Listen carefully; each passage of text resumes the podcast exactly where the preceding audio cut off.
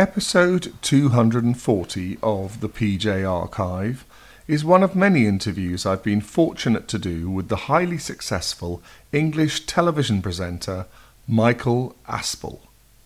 Michael went from being a regular BBC TV newsreader to fronting famous series such as Crackerjack, Ask Aspel, Aspel and Company, Give Us a Clue, This Is Your Life, and The Antiques Roadshow. This interview took place in Surrey in 2012 and Michael began by explaining he didn't set out to be a presenter. I never intended to be one, and I wouldn't suggest it to anybody else. I mean, I made a, a very good living. I, was, I mean, it sounds uh, false modesty, but I, I, feel like very lucky, you know. I didn't intend to do it. I wanted to be an actor. I got drawn into it, and uh, and it worked. And they kept asking me, and I kept doing it. Simple as that.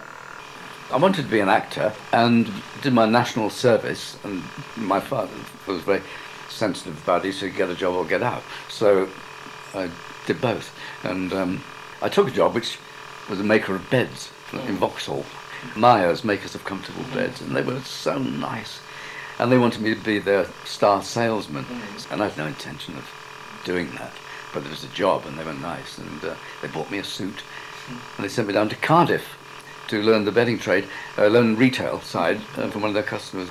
And while I was there, I did amateur drama and stuff like that. People said, you really should. One of them knew a, had a father who'd done some broadcasting, and he told me the name of a producer. I didn't get right to the BBC. I went to her home, very cheeky.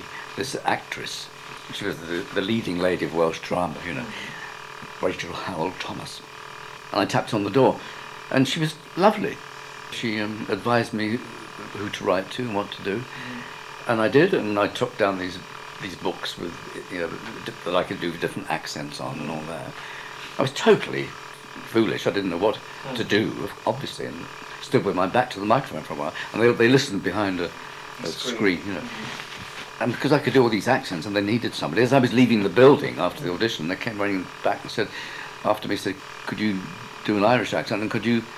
And I was on the air the next week, the Children's Hour serial play and just kind of learned at the microphone and then was taken on by the, by the rep, not just a freelance. And while I was a freelance, I was doing labouring sites and, and flowers and stuff, all kinds of odd things, just to be free to do the broadcast when they came up.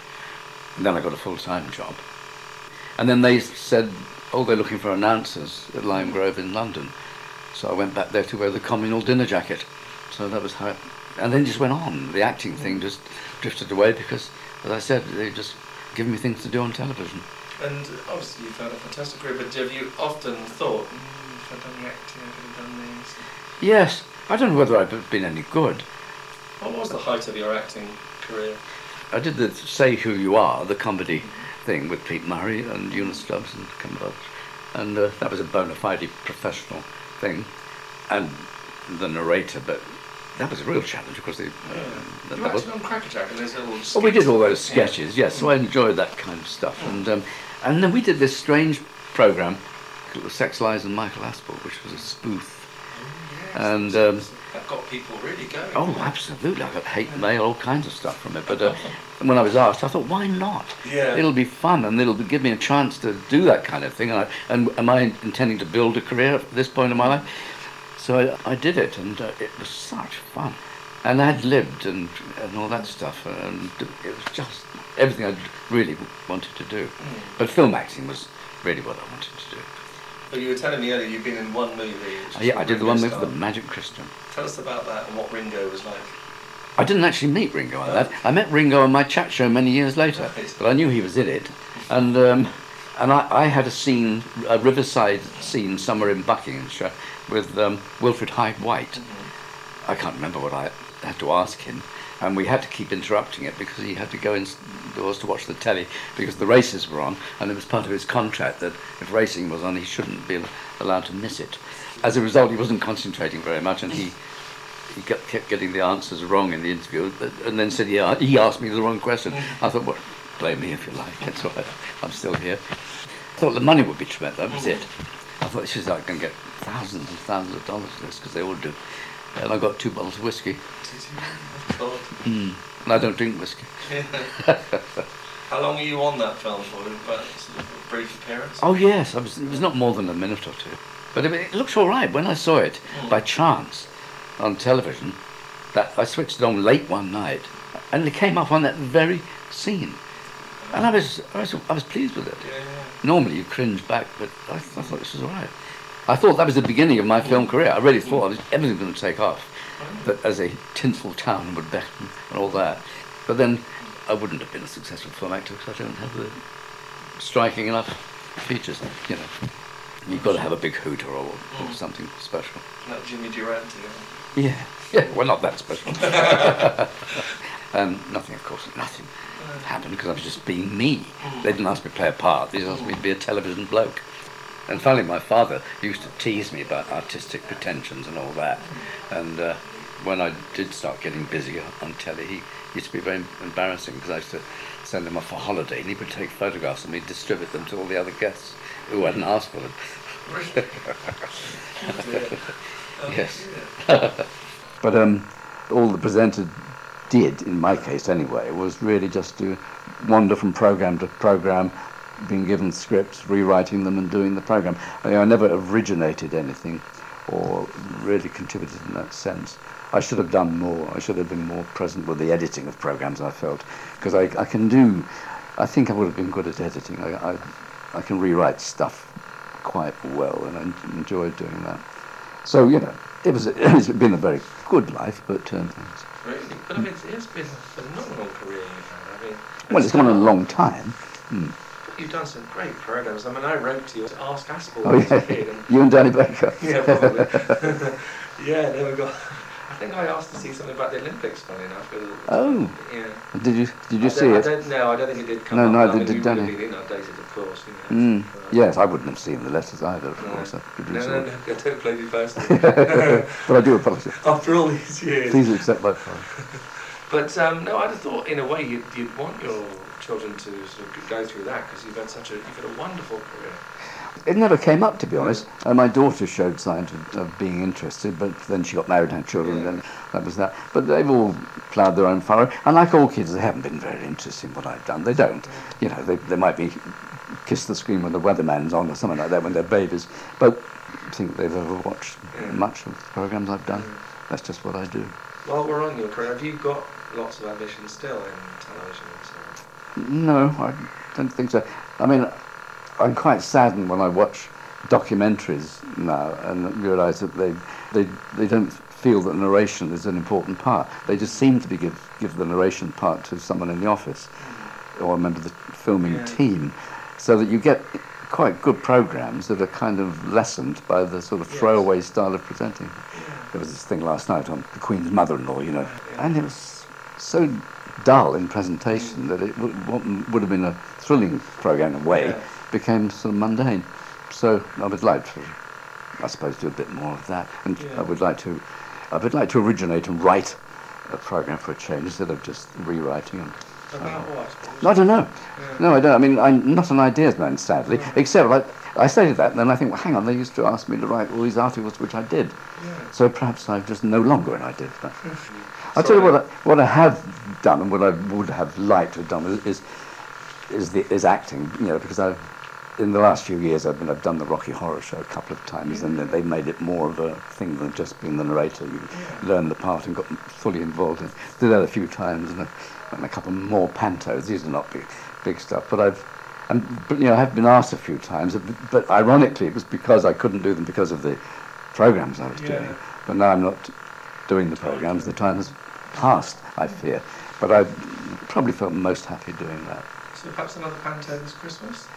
Well, yeah, but I'd like to do a do a play. There must be Yeah. something with some apart from an old I'll geezer. put the message out there.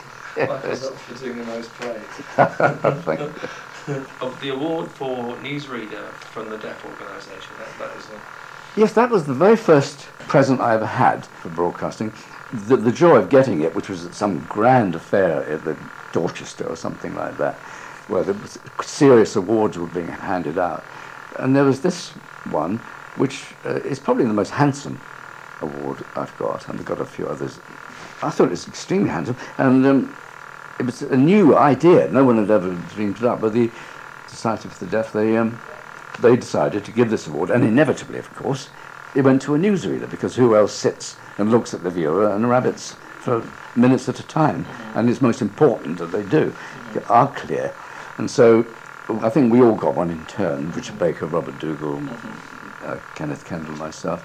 But it didn't make it any less joyful to get. To have one's name engraved on it and then a very posh looking piece of artwork, mm-hmm. absolutely thrilled. Mm-hmm. And I, you know, everybody clapped like mad, and I felt top of the world. It was great. Do you find it quite emotional? I've been watching the Olympics and people crying, but I suppose it's different. They were training for that moment, whereas you Mm. weren't. But Oh, that's the other thing. Everybody cries on television. That's the thing Yeah. that drives me mad more than anything. The way they force the tears out of people. they do. But yeah. When they're interviewing them at the Olympics, uh, you must be very emotional. Yeah. Wait, wait, tick, come on. Yeah. You know, are you going to cry? We've only got 10 Yeah. seconds. And everybody cries about everything. Yeah, no, They say, yes, I had a lovely holiday. and they've gone. I just, uh, it's weird. There's some dreadful disease sweeping the country. We never cried. No, I didn't cry uh, when I got the award. I beamed like mad and we all sat down. Have you ever got a BAFTA award for like BAFTA fellowship or anything like that? No, I, I, somebody put me up for membership, but I didn't. I haven't gone through with it yet.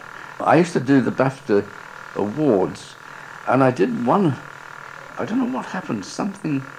I was inspired in some way. I don't know. I just.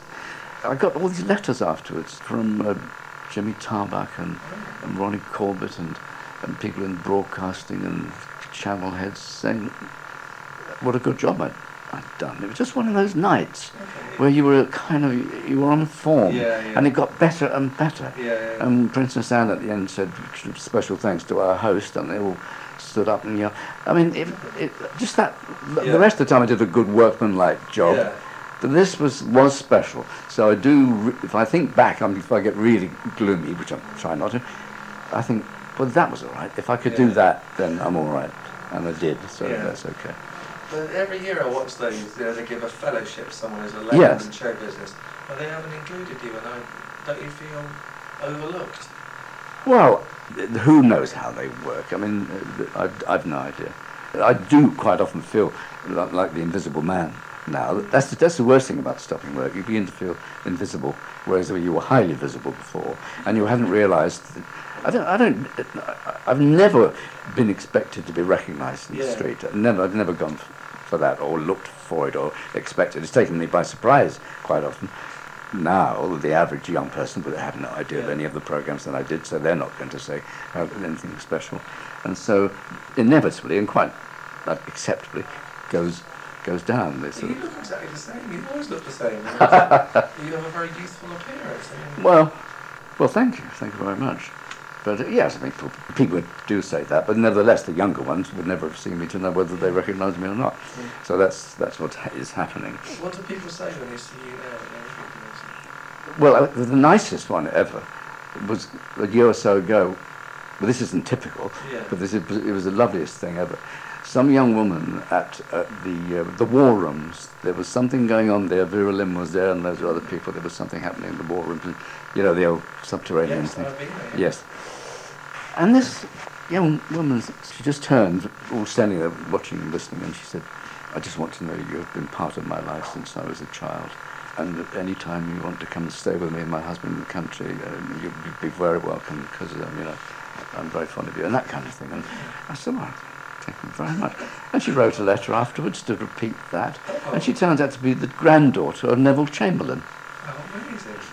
But it was such a warm and sincere Yeah. and extended kind of thing that I almost felt related to it. It just it was so nice. And other people would come up in the street, and say, "Still miss you," and think, and uh, or they would just say, "You are Michael Aspel," and you say, "I know," and uh, and they're usually friendly. They don't shout out Yeah. any rude things. So it'd be unfair to a poor old guy. But um, I can't imagine anyone's ever been rude to you. I think you're held in tremendous esteem. and respect.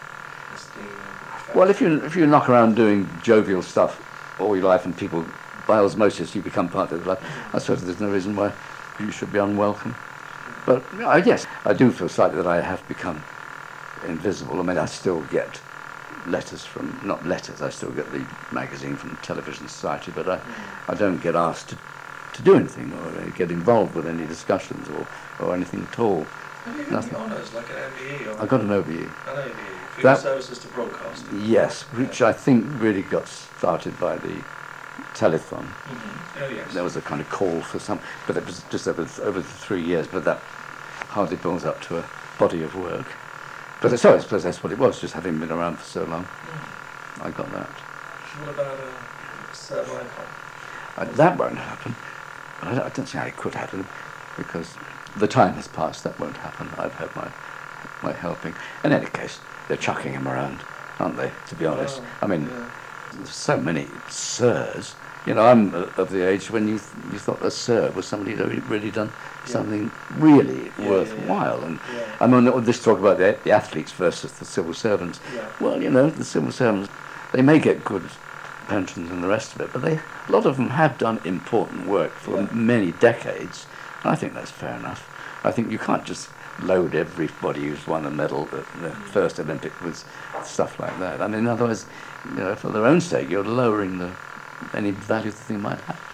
But most people don't know what an MBE is between an OBE and a CBE and a knighthood and all that. It's just you've got that, you are you've been recognised. And I'm, yeah, it was very nice to have, and I didn't hesitate.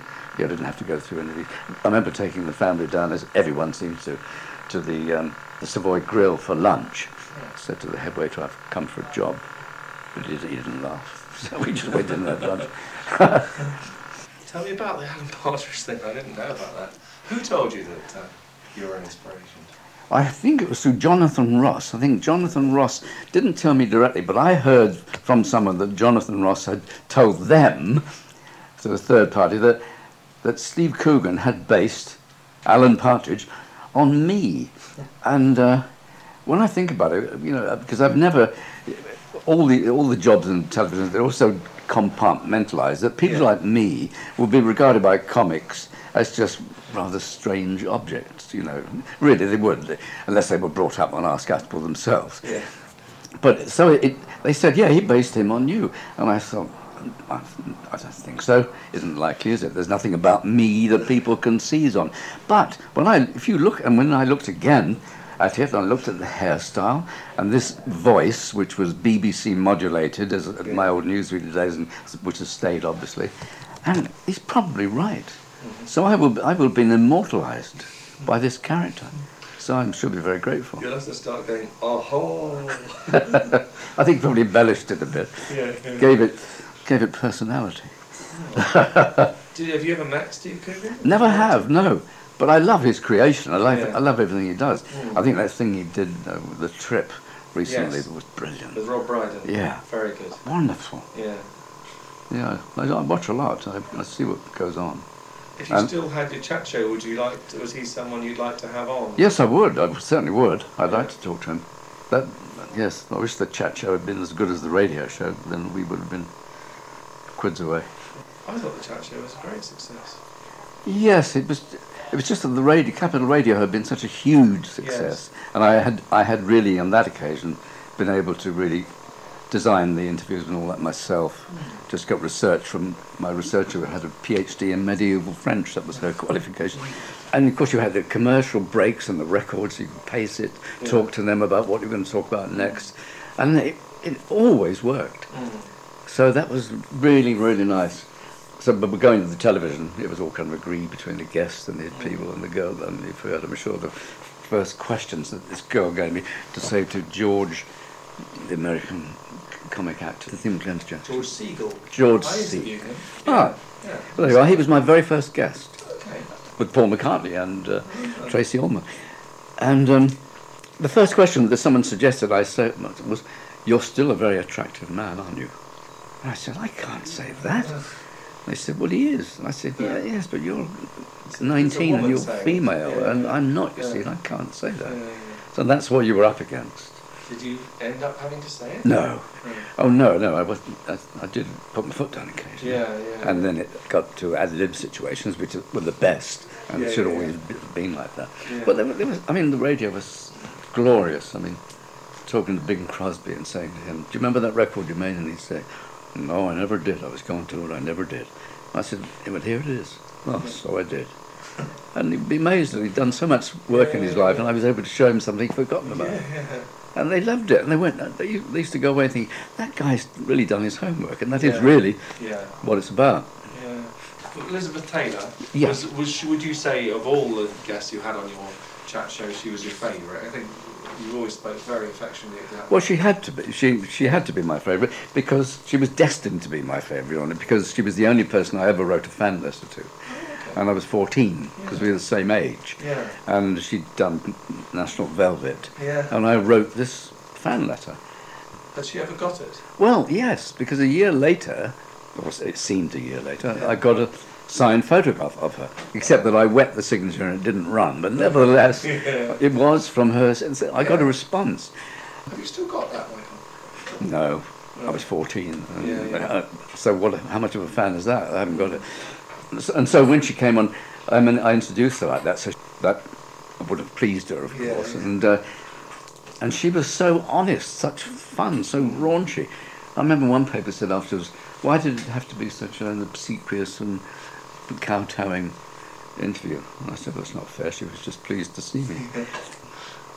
But she was lovely. And when the, when she had the mic stuffed up between her legs and when it clattered to the floor, she laughed in such a way that I knew Yeah. we were going to be on a winner.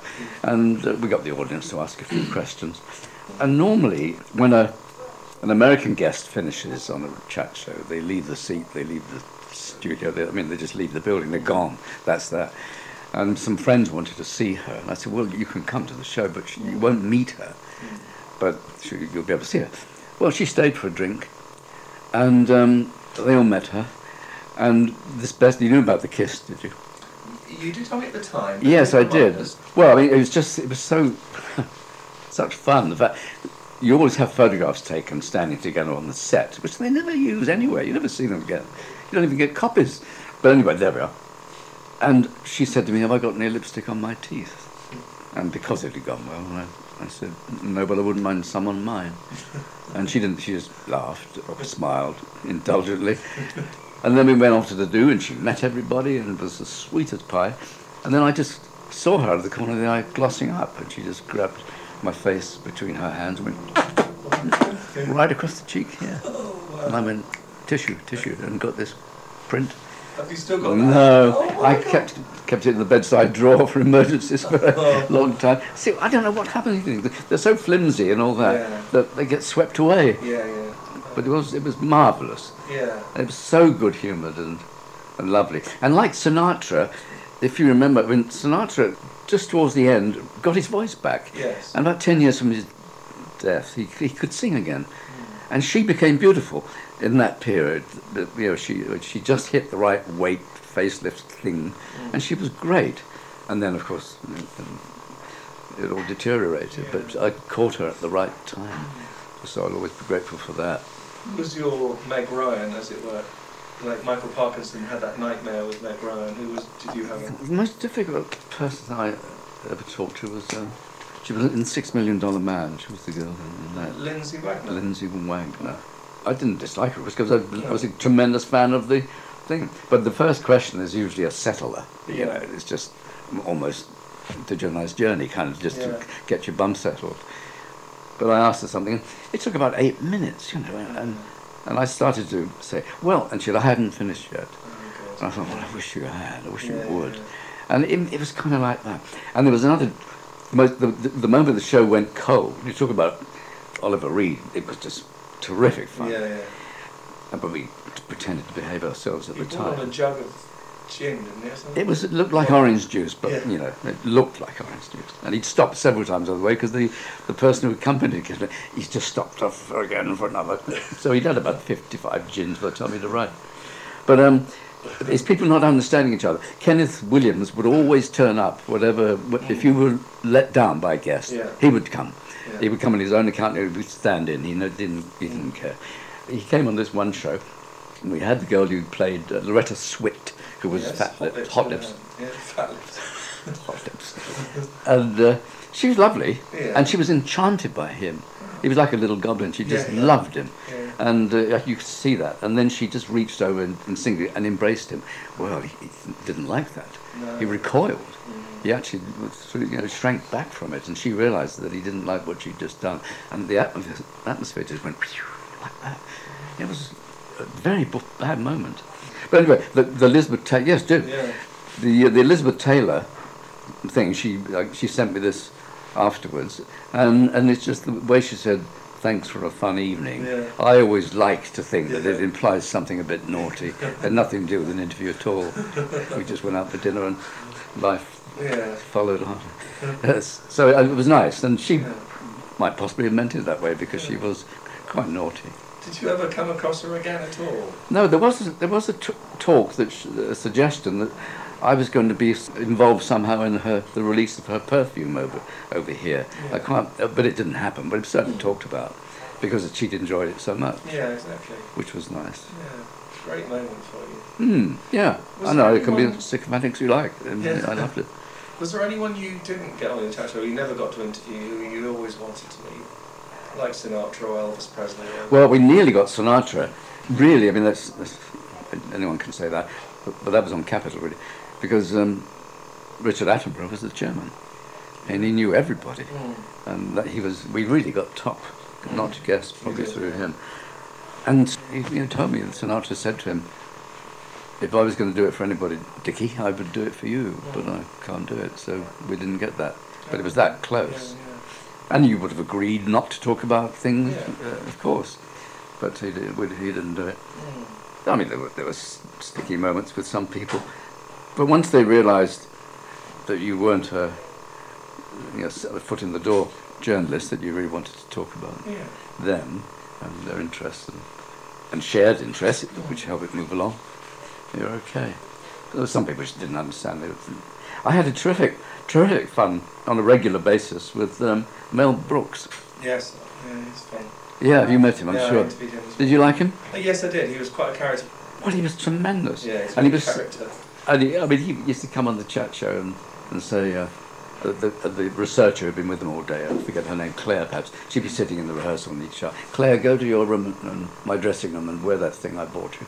And things like that. She was crimson. But it was always good value. And um, he, he said to me on the television chat show once, he said, look, you, because I never agreed with them what question I was going to ask when it came to that. And he said, you say to me you lost your father at an early age, because I'd met him on Capital several times by now, so we was relaxed. And uh, he said, you say that. I said, oh, well, that, will that produce something good?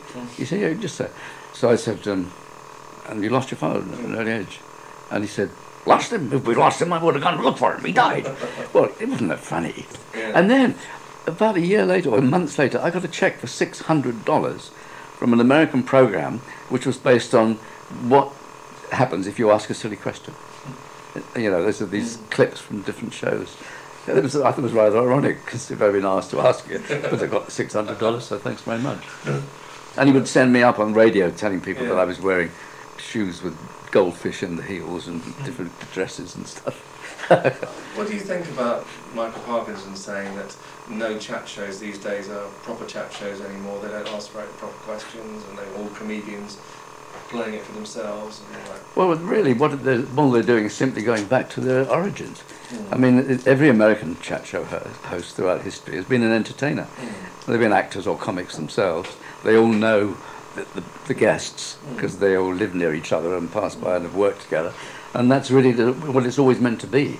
I mean, the chat, the British chat show is is a bit, a bit between the sort of panorama and, and a comedy show with the laughs if you can get them.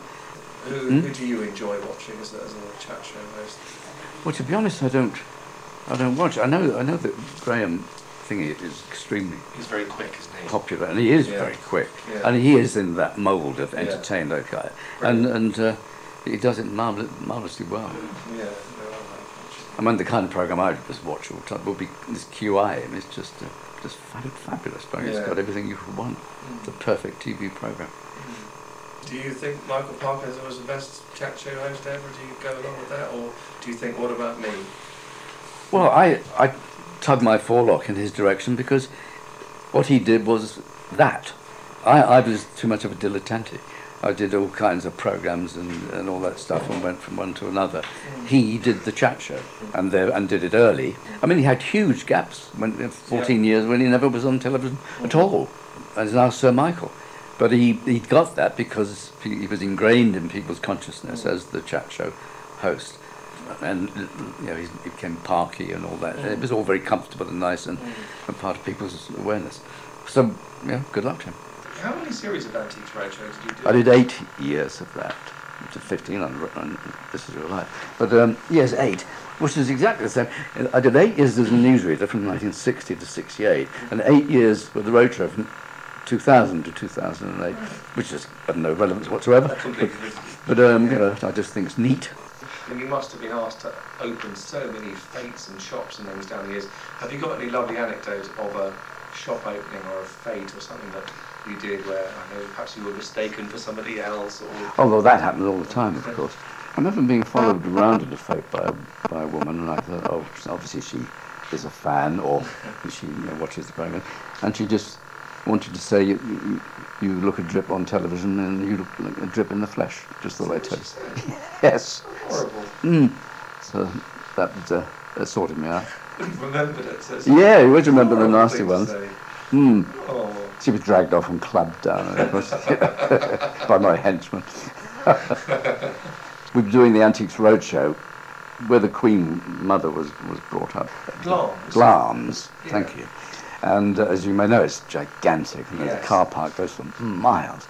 And some woman came up and said, "Well, if my mother knew you were here, she, she'd go mad."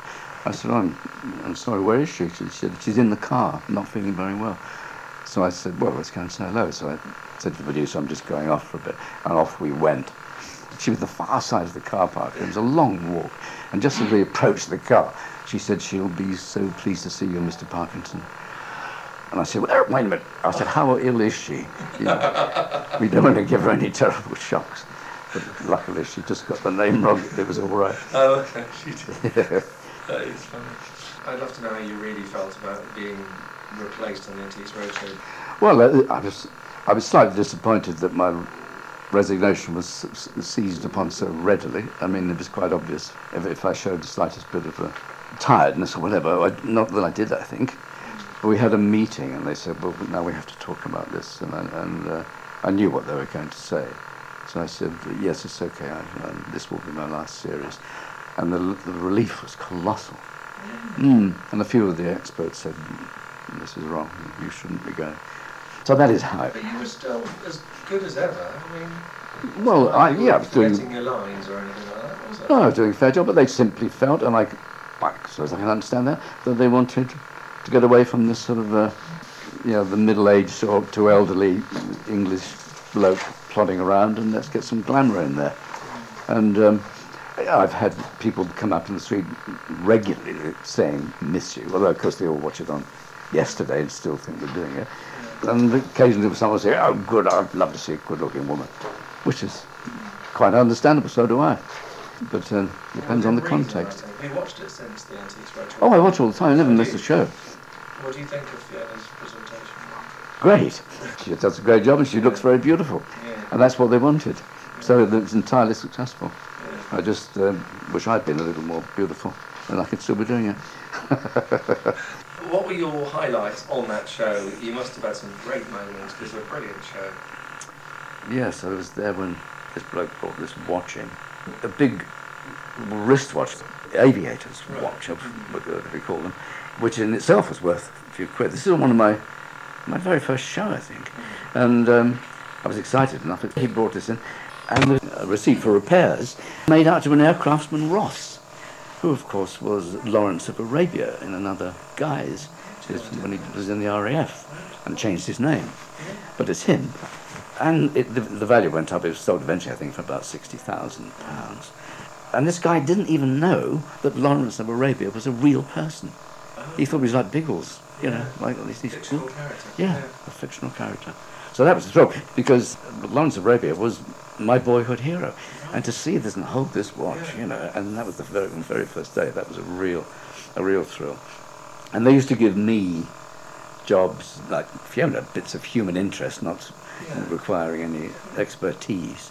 But I got one box, I think, I was given, which was a little, she had a, it was from her father's, from the First World War, it was a little khaki bag, small thing, and on the outside was a little hole, and it was packed inside. Not military stuff. It was, it was all French views, not naughty ones, just uh, French views. And, and at the bottom of all of them it said "Souvenir de la guerre," and right in the middle of this pack of cards was the bullet. And this woman's father had had it on his back, apparently, during the First World War. And it was just a, a marvellous story. Not worth anything intrinsically, but it was that was was like. And that's what I loved about the show. It was it was lovely to see things that were genuine, obvious worth. Yeah. You know, but things with a story attached to them, which is, of course, is what they're always looking for anyway. Because the show is that mixture of history lesson and detective story and game show. It's got all those elements in Yeah, it. it's brilliant. So it was totally satisfying that, that program to do. Did you ever take anything along that you'd always wondered if it was worth anything? I took a photograph of some teacups that my auntie left, and it was worth nothing. Okay. So that was all. But they were very good, the experts. I mean, I quite often I took similar photographs of stuff that other friends had, and they would give a genuine. One of them, my friend had some little pistols in a case, and this chap gave him a proper worded uh, guess at their worth. And uh, that was right. I mean, I didn't expect that. I thought he might say, well, they're worth 5,000 or something. But he actually gave them the whole works, and that's what they were like. You know, they never took offence, never said, oh, get off. Although the first first night, when you'll have the dinner with the, the uh, experts, who then go to bed very late, Yeah. day before the show, one of them did this thing. I know you may have heard this. He just said, mm, was quite aristocratic. Some there's several Yeah. titled people in the crew, Yes. and uh, you know this funny little snuffling noise. I said, "I'm sorry, I don't know what you mean." I, I was I'm sorry, I, can't- I, I can't, can't understand you. And what he was saying was sequins, because he he associated me with come dancing. Oh, yeah. And the last time I'd done come dancing was on my 27th birthday.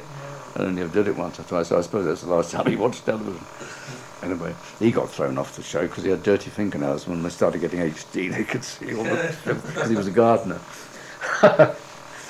What about great royal anecdotes? You must have met them, uh, different ones in the royal family over the years. Uh, well, I went to lunch at the palace once in 1968.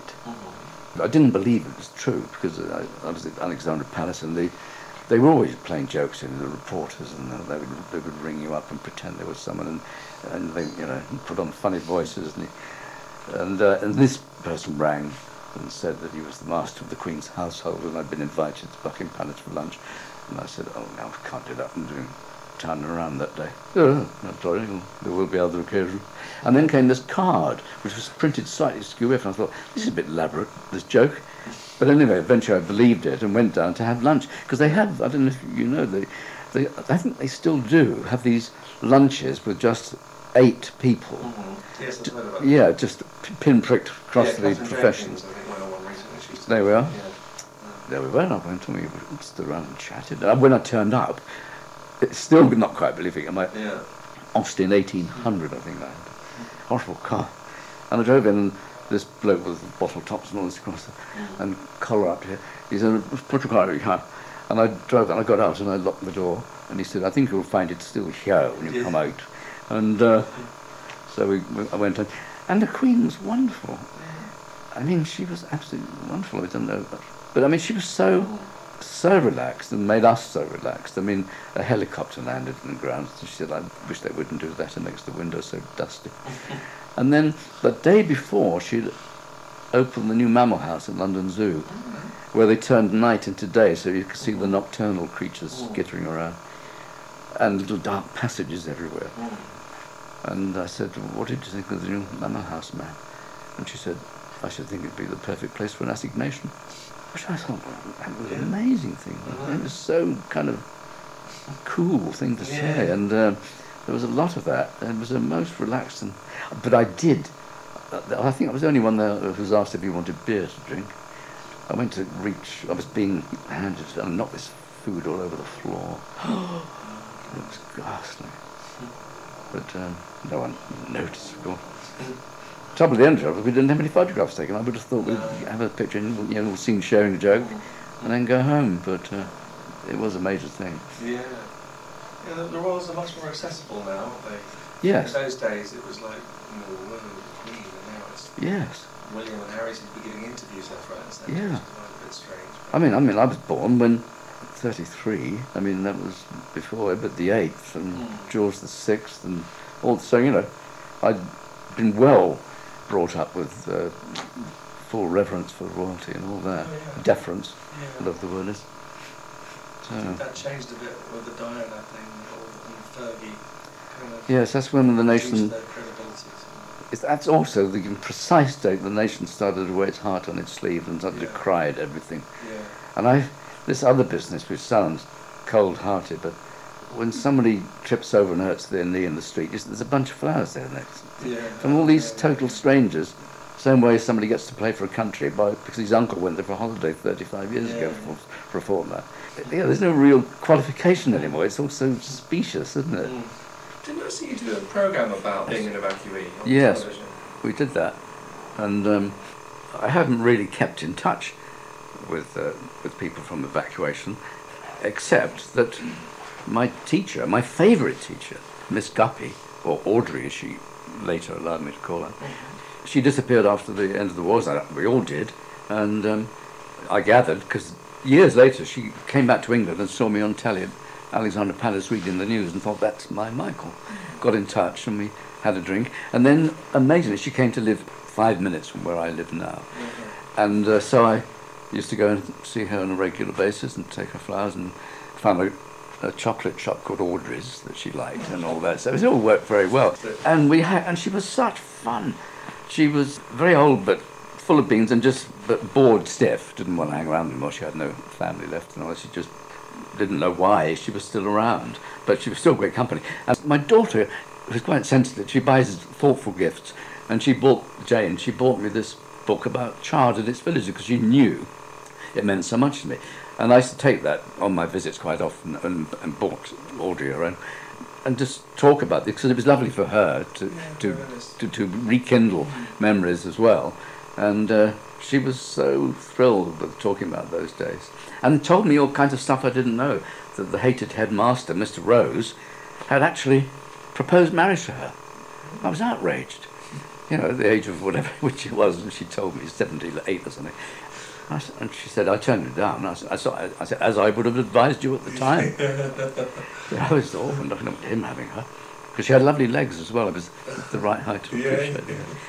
But she was lovely. And she died about um, six weeks ago, aged 99 and a half.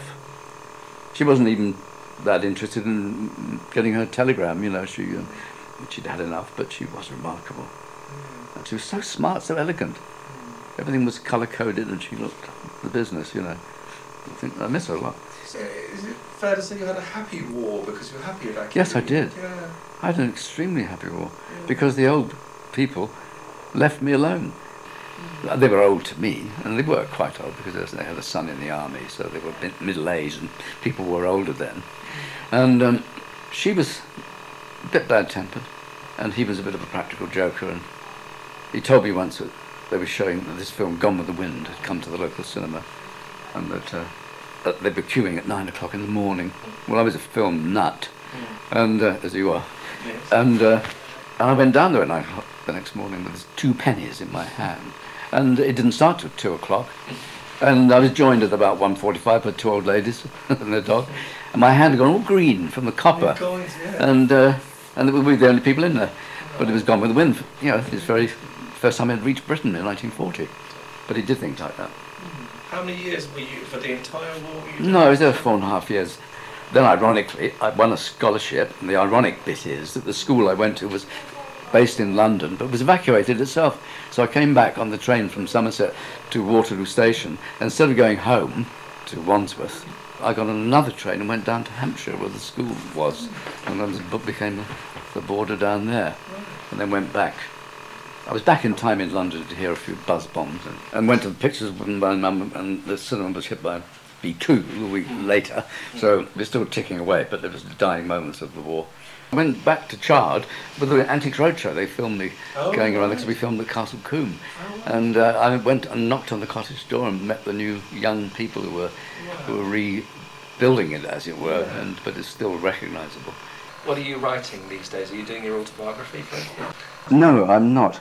I did something similar many years ago. In fact, I was really going to write about it being an evacuee, and I did some of it and publisher said yes, this would be all right, and um, and then it became a, a chapter in a book about the evacuation.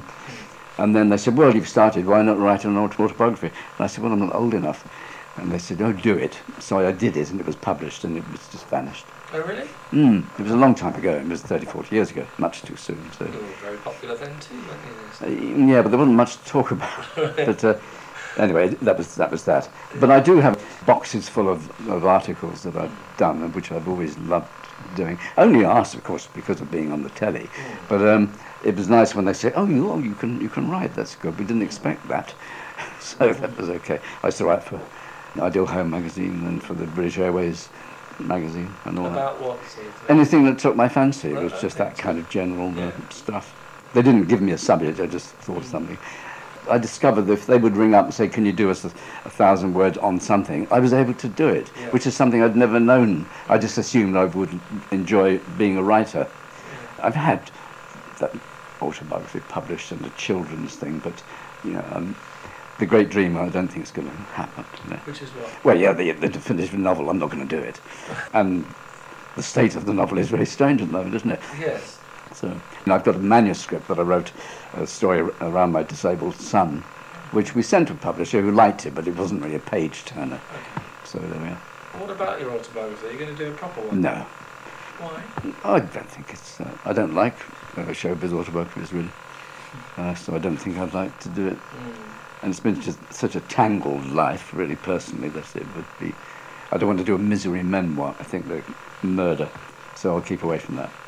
Sort of thing I love is I'm reading for the third time Simon Gray's Smoking Diaries, uh, which are such a joy. And, uh, and if I could do that, Yeah. then I wouldn't uh, ask for anything else in, in life. You've had such a fantastic career. Don't you think you could just do a book on your career? Forget about the past. I could do an anecdotal book. Yeah. Yes, I could write about things that have happened on the programmes. Yes, I could do that. And that might be good exercise, I suppose. But the darkening caverns of the mind, you know, would I remember them all I need? to?